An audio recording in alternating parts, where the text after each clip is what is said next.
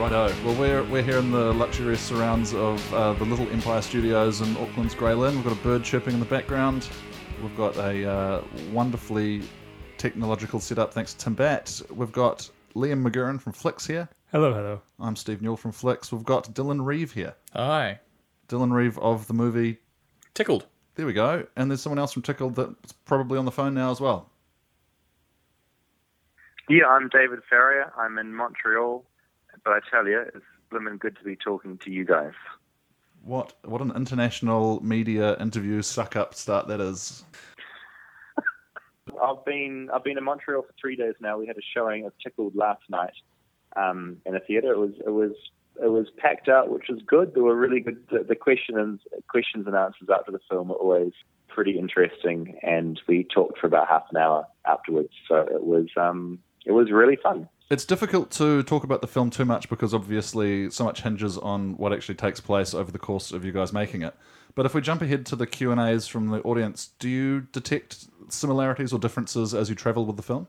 Yeah, I mean, it, it, it does vary a little bit from, from place to place, but I mean, generally, there's always one question where someone says, you know, is this definitely real? There seems to be this kind of dissonance out there between, you know, people genuinely wondering whether they've sort of been tricked into watching, I don't know, a mockumentary, but maybe something that is is somewhat made up um, you know, people are definitely skeptical about whether the whole thing's real or not. And it's a fun question because you know we, we can we can happily say that the whole it's all real and it all happened. Have you seen there's a film playing at Hot Docs that I, I saw? It got a write up alongside Tickled and something I saw this morning called Fraud, which is apparently made of found footage. And, and while the footage is real, apparently the story they've crafted with it is is not so real, which I thought was an interesting take on the on the uh, fake documentary yeah, there are a few people. Yeah, fraud kind of gives it away. But there was a bit of debate about this because some of some of the Q and A's in fraud were pretty uh, aggressive. You know, people basically telling the director, you know, angry at the director for sort of making up this fraudulent thing. But I think if you're in a movie, a documentary called Fraud, you should probably be prepared for it being potentially a little bit fraudulent. I, I heard a tale that, that one of the people at the film commission, who I won't name, mainly because I don't know who it was, um, thought seriously thought we were forgotten forgotten silvering them. Like they, they honestly couldn't believe that the story we were telling was real. I don't know if it's because I mean partly because I you know I narrate the film and so I don't know if people some people probably don't take me very seriously because I just do like the silly stories at the end of different news bulletins and you know I, I've done stories in the past that that that were fictitious. Like for April Fool's Day, I did a story about Jenkem, where you know, like the the youth of Auckland were you know getting addicted to like huffing their own feces to get high, and you know, I've I've done stories at times that have been entirely fake, but but this one definitely definitely isn't. It's definitely not. I can I can attest to that. it sounds like I mean, right from the very genesis of the story, and I think it's safe to, to operate under the assumption that anyone listening to this conversation kind of has the gist of what the film's about, right? So we don't need to recap that. But uh, it's almost like from its very inception right until where you are, where you guys are at right now, uh, it still is too good to be true for people that you encounter. Is that fair to say? There's aspects of the film that you, you can't. Well, I mean, any one of the the things in the film, you sort of go, yeah, okay, totally. But it's just like that; they just keep piling on and I think it was like that for us living it as well. And sort of when we look back on it and you think, you know, oh, could we do another documentary? You're like, yeah, totally, of course we could. But we could never have one play out in such a perfectly insane way that this one did, where one thing after another just keeps piling up and being just full of craziness. And I think that's probably what puts people on edge a little bit. It's like it's just too perfect. The craziness is just too too insane. Yeah, if you were to actually write it from scratch as a fictitious film, it'd be just uh, being slammed for being way too yeah, contrived. Someone would be like, "No, they, I think they just went a bit too far." yeah, that's. I think that's what probably what the audiences react to a little bit. David, is that something you're you're finding as you travel with the film? Yeah, completely. Because I guess um, you know the the whole film, you know, it starts in New Zealand, and you know that from an international audience, they're, they're meeting they're meeting Dylan and I, and you know we're a couple of New Zealanders. You know we've got funny accents. Um, we're in this country that a lot of them haven't been to. They just know it for Lord of the Rings and Flight of the Conchords. And so I think they are sort of on the back foot a little bit. But then there is a moment in the film as well where, you know, it, it's there's it's the whole thing where like you couldn't script this this stuff, and there's a moment in the film where you know three men are flown over from New York to New Zealand to tell us that you know there's no story here and there's nothing happening, and and that scene which sort of takes place in an airport is so you know, it's so sort of surreal but uh, very real at the same time that I think at that point people kind of inherently know that this is something that's actually happening. You know, they're not actors. We're not making it up. It's not a joke.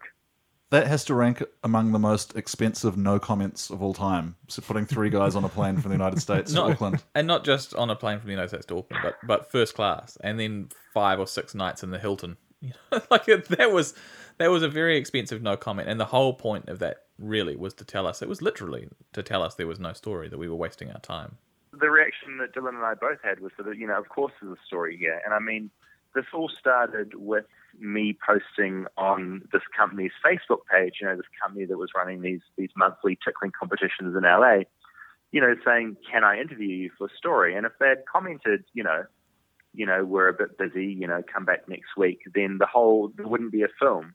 But because they reacted in such a, uh, you know, aggressive way, you know, right from that moment, it was like obviously there's something more going on here than than than what's on the surface.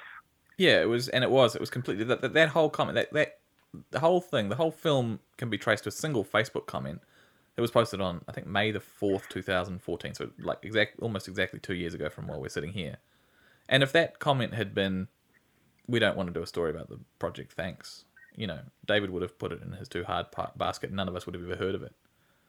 But but this this sort of this overwhelming desire that that these people have to kind of convince everyone that I don't know that they're not what they would seem to be or something that they that's what led them to to make a terrible reply and to make these poorly considered decisions to convince us that there was no story. No one likes a bully, and that, that initial sort of posting is what sets you guys off. And, and, and that, that premise that no one likes bullies, uh, especially uh, dumb, mean bullies, has sort of played out in Auckland in the media landscape this week.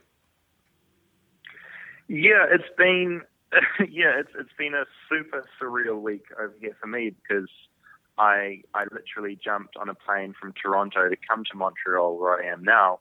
And in the hour that I turned my phone off, you know, I, turned my phone back on and, and Mark Weldon, the CEO of MediaWorks, has resigned. And my phone was just like inundated with, with messages because, you know, for the last, you know, for the last year and a half, uh, MediaWorks has been subjected to, a, you know, to be quite honest, like a bit of a bully. And so to have him step down was this huge moment. And, you know, I think it's, you saw this huge outpouring on social media and on Twitter from, from journalists and from non-journalists just rejoicing that this person had left. And I think that kind of shows, you know, people like it when a, essentially people like it when a bully is, is called out.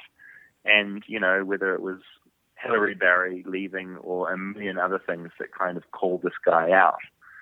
Um, you know, it resonates with what, what Dylan and I did with the film because essentially it's a film about bullying, and you know, it, it's about it's about a company who basically has a lot of money, which gives them a lot of power, which means they, you know, they, they don't use this for for anything good. They basically use it to bully people, and that's that's pretty much, you know, it, it's a huge part of our film. So, yeah, the Weldon thing.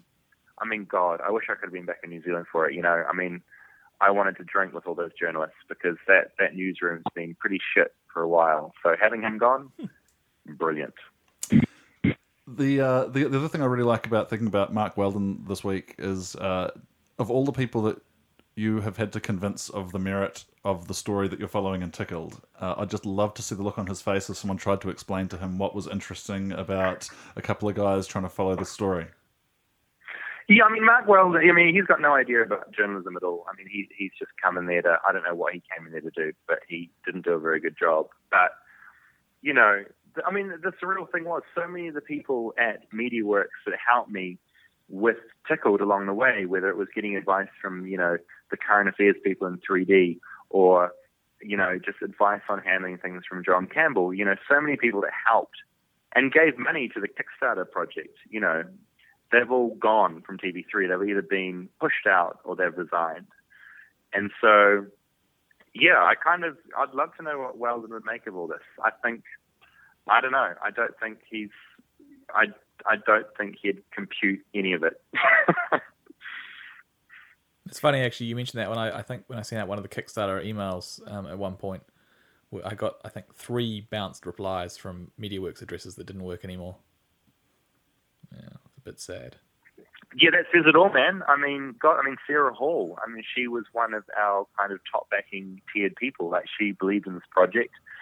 She believed in current affairs, and I mean, she, you know, right from the get go. I mean, there was a thought that had at the beginning that I was going to do this story for 3D. You know, I'd do a 20 minute investigative story but the great thing about it, I mean, I, I met with Terence, who produced that show, and the awesome thing about it was he was completely accepting of, you know, Dylan and I taking it further and making, you know, trying to make a feature out of this thing, or at least something that was longer than a 20 minutes current affairs story. And that's what's so cool about those guys, you know. I mean, that would have been a, a, a fun story for 3D to have, but they were also totally open to us going out independently of TV3 and doing something um, totally different, which was pretty cool. Do you think, uh, David, that with all these um, journalists that have left um, MediaWorks now, do you think that there'd be a decent avenue for some of them to pursue documentary feature filmmaking with an investigative approach?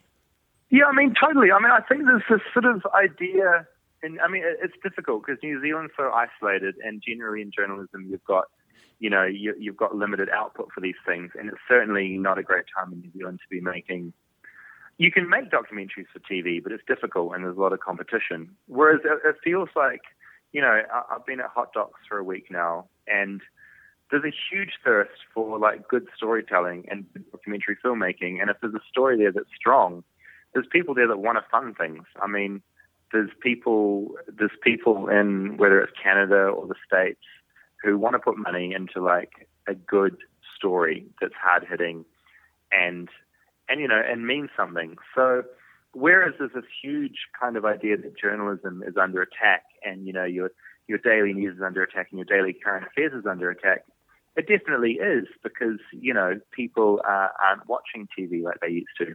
But that doesn't mean that there's not a place for long form storytelling in film to.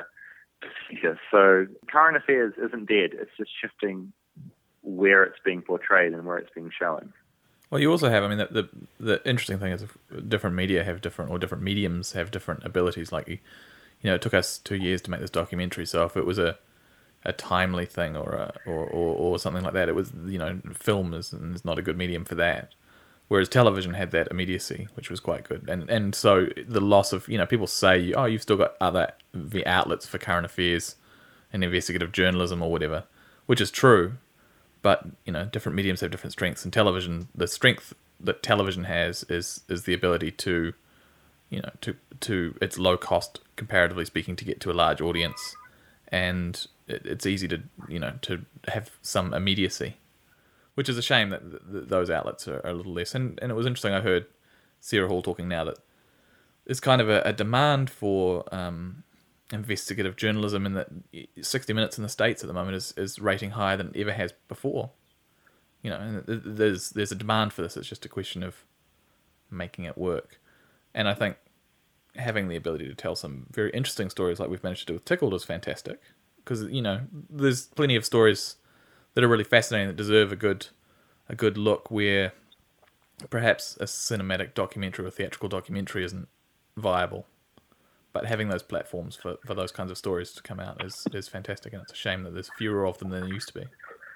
Thinking about the the range of of, of documentaries that that are made, there's there's some stories that you know, could be made by a filmmaker and shown to an audience at any time. Like there's no sort of current affairs basis to them. Mm. There's others where you know the, the, the films seem like labors of love almost with people following people following interesting subjects around for a long period of time and, and, sort of hoping they can either cut a story out of it or hope that something interesting happens with you guys not to not to imply that you haven't had to work in crafting your film but did you feel that the way that events unfolded really helped you frame a story around we it? that was we were super lucky with the way things unfolded and I, like I, I sort of said before it's it's a little bit of a, a curse in a way because you know I think we'd both really love to be able to make something similar again, but the thing is we're never going to find a story that unfolds like this again. So anything else, um, we're going to have to work a lot harder to, to, you know, to build a compelling story, perhaps than we than we were with this one, where where the compelling story kind of came to us, and all we really needed to do was um, was make sure we got all the bits in order. I mean, you know, that's that's oversimplifying. In a normal situation, if you know we were going about this in a way you'd maybe thinking about from scratch making a documentary, you'd go, "Hey, there's been no documentary about tickling being made before. You know, let's make a documentary about tickling." And you'd you'd you know you'd jump on the internet and you'd find these people that you know are consumed by tickling, and you'd find like a tickling fetishist, and you'd follow them around for a year, and you'd like get into their lives, and you know that would be that documentary and that would be what it is. But what we had was that, but we also had this insane kind of story that was unfolding at the same time about tickling, but a very specific story in a very strange context that was happening as well, and that was all being given to us. Just it just happened organically. So we had that happening at the same time. So it was, yeah, we we were pretty lucky with this one.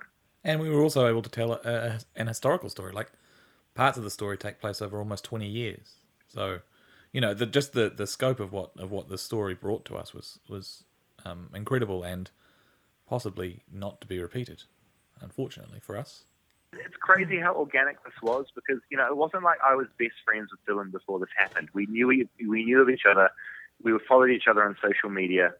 I came across this tickling thing and started blogging about it if it was just me involved, it wouldn't have turned into this documentary. The fact that Dylan came on board with his very specific set of skills to start digging around, you know, the internet and into what was actually going on, that is what made it all come together. You know, if Dylan wasn't there, it wouldn't have happened. If I wasn't there, it wouldn't have happened. It happened incredibly organically, and I think it was one of those like it's chaos theory, right? It's like if, if this one little thing hadn't happened, this story would, still wouldn't be told, and it would never be told probably. So I feel I feel pretty fortunate how it came, you know, how it how it came about. A million monkeys at a million tickling chairs. I was thinking more Michael Crichton, but that's okay. Okay, same, same. Uh, can I pose a hypothetical to both of you? Um, now, let's say halfway through this journey, you got thrown in jail for 10 years uh, for whatever reason who would you want? Who would you have picked to complete this film? who would we? Pers- okay, uh, I.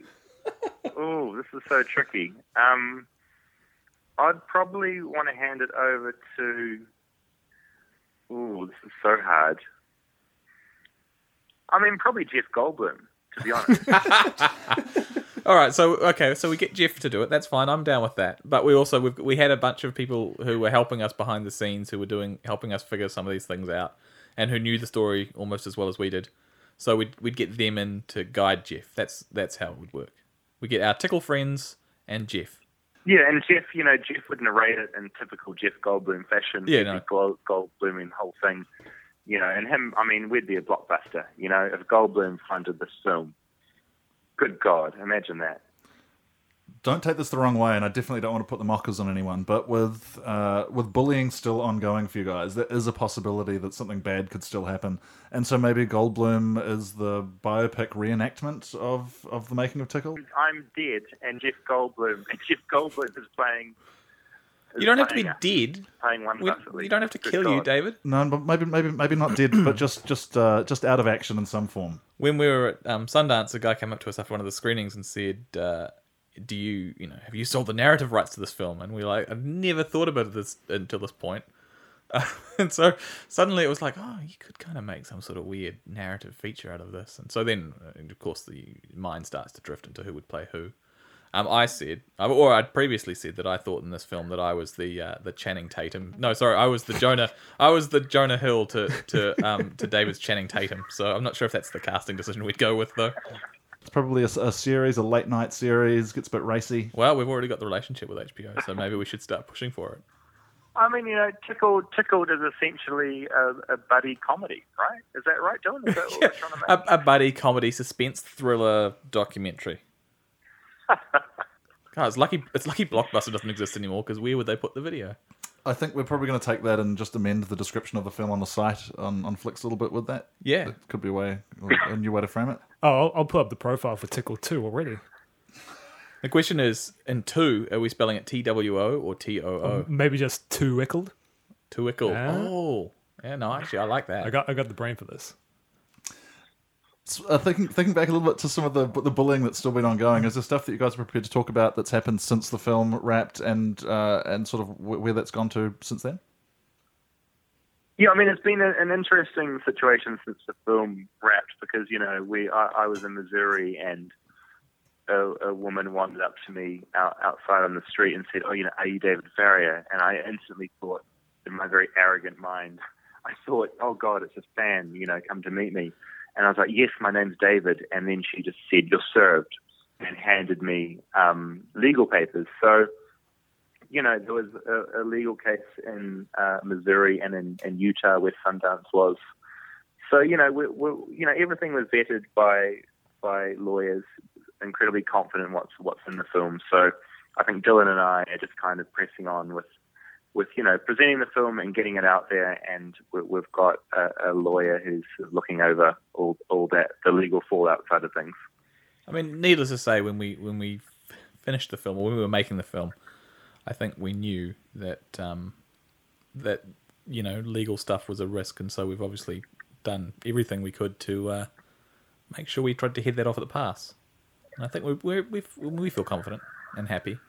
As as anyone that's familiar with uh, either a bad legal drama or what actually happens to the the bully victims in Tickled, uh, this sort of those sort of lawsuits are often just about shutting people up and making it uh, financially impossible for them to continue what they're doing. For you guys, are you able to talk about how that impacts on you? Do you have support of your distributors in the territories where the lawsuits happen? Is this something that you've just had to basically treat as a contingency and have some money put aside? sort for of this? sort of a bit of both. It can't, it can't be too specific, but there's a there's a, a general concept in filmmaking or a, an insurance, a type of insurance called E and O insurance, which is errors and omission insurance. And you essentially, if you were writing a narrative feature, you'd get E and O insurance, and it would insure you against you know someone claiming later on that you stole their idea. If you're making a documentary, it's a you know it's insurance about about being sued for the film basically. So that was a challenge for us because when you make a film about someone who doesn't want a film made about them, and when that person is, is has demonstrated some um, perchance for for lit- litigation, um, that makes insurers think twice. So that was a challenge. That was one of the, sort of behind the scenes challenges we faced was was making sure we had that all locked off before, because no one will distribute your film or or play it if you don't have that insurance in place, because they don't want to become liable for anything. I suppose, like uh, like a, like a defamation case, um, the onus in a way goes on the litigant to, to demonstrate the falsehoods, right? So if you're Yeah, of uh, so, so so so long as you're convincing your so long as you're convincing your insurers that everything's above board, then they then they are just happy to deal with the, the litigation from there. Oh, I mean, I guess so. I don't, you know, I don't know how they make those decisions, but like anything, you know, the the point where you get to actually prove your case is quite a way down the track. Um, you get a lot of, you can spend a lot of money before you even get there. So I think that's probably, you know, those those. I don't know how they make the consideration or how they make the choices on on what's worth insuring or how to insure it, but um, you know, I imagine they weigh up a lot of things, and we had to get you know various legal opinions and things, which we which we did, and, and you know, which gives us confidence and and and assurance in what we've made.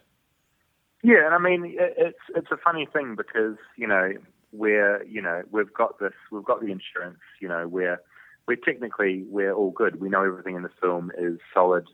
Uh, we've got representation. We're all fine. But it, is that sort of uneasy situation of being served and you know it's a, it's an unusual thing because in New Zealand you know people don't you know you don't sue people really whereas in America that's kind of just the done thing. So it is unusual to kind of be involved in this in this sort of world at the moment. And you know, we'll sort of wake up in the morning and there'll be you know questions from lawyers about various things, and it's just like an ongoing thing, like it's just going on in the background, and it's annoying and it's happening, but you just deal with it. We've got a great team, great people. And we'll just push through, I think. The best. We've got the best people. We've got a huge, a, a huge team. Goldblum's on our team, by the way. He's there. He's involved. When you think about uh, documentaries that are about about a sole subject, a, a sole living subject, they're usually fairly flattering. And oftentimes you'll talk to the, the filmmakers afterwards, and they'll sort of mention like, "Oh yeah, I saw Scott the other day, and we caught up, and da da da da da." you've kind of both ended up being embroiled in actually the world that you've uncovered, which must be a, a slightly odd position to be in. Certainly, the, the subjects of our film um, are not very friendly with us. Um, but I think that was, you know, they've kind of brought that on themselves by their behaviour. Um, and and then on the flip side, there's this community of tickling fetishists who don't know what to make of us. I think because on one hand, they're kind of excited that someone's talking about what they're into. On the other hand, um, they don't want to become uh, a, they don't want to become a, a point a focus of ridicule or or they don't want to be associated with negative things that that we uncover in the film. So I mean, both those sort of things we have to we have to balance this this kind of total barrage of, of negativity from from the people who didn't want to be in the film, um, and then this sort of um, uncertainty and, and unease from some of the people who are not in the film at all, but who are associated with it by sort of by their own interests and things. The encouraging thing, like through all the negativity and everything, we've we've kind of lucked out because we've got this, you know, the, this group of Kickstarter backers who have backed us and who have been amazing. I mean, in the in the screen in Montreal last night, I was talking with them about how you know, there's this pressure with, with Kickstarter to fulfill rewards, and we're still fulfilling rewards and dealing with all of that stuff.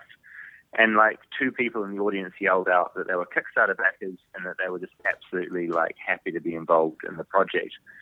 And then, you know, on the other hand, we've got people from the tickling community who are like excited that this thing's happening and you know they're providing us you know their tickling artwork and everything because mm. they want us to post on our social media. And they're you know they they've been aware of this strange story in the tickling world.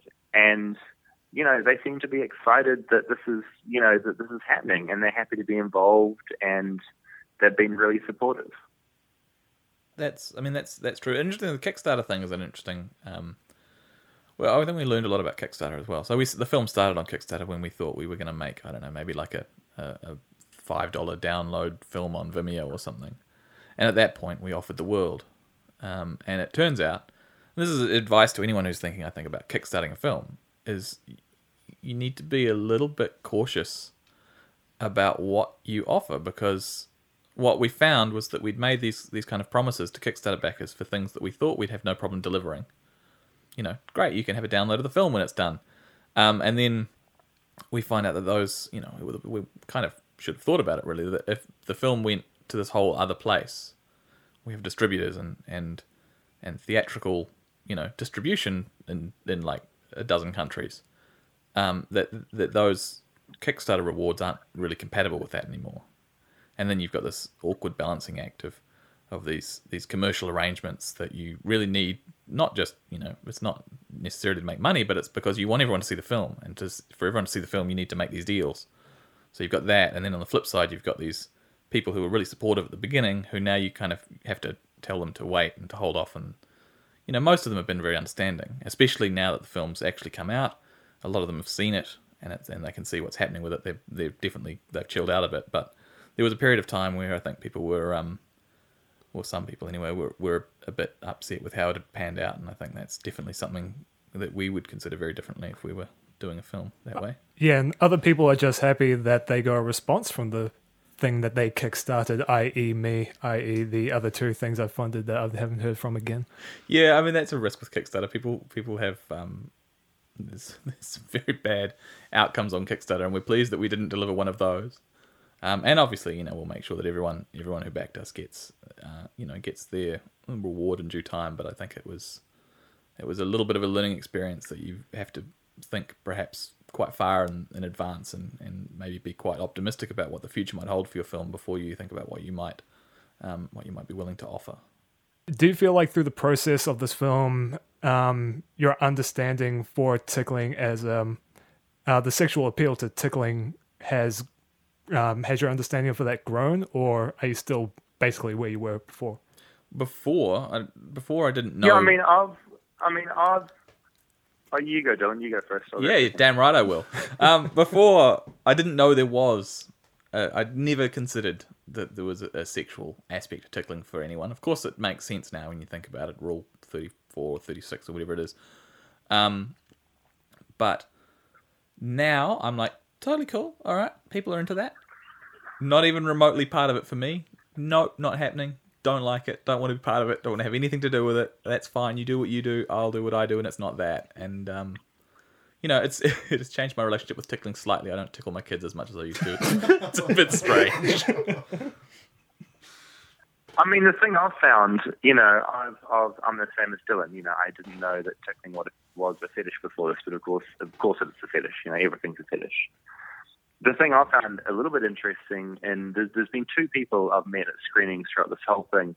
You know, most people come up afterwards and say, I felt, you know, very uncomfortable watching that tickling on a big screen in front of me. You know, that made me feel, you know, I didn't like it.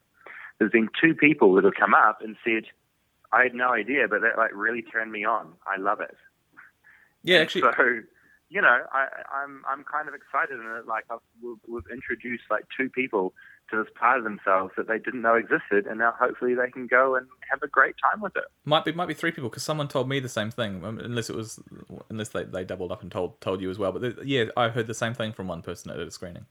Congratulations. Yeah, we've really, really we've good. You've sexually find- awaked three people. Amazing.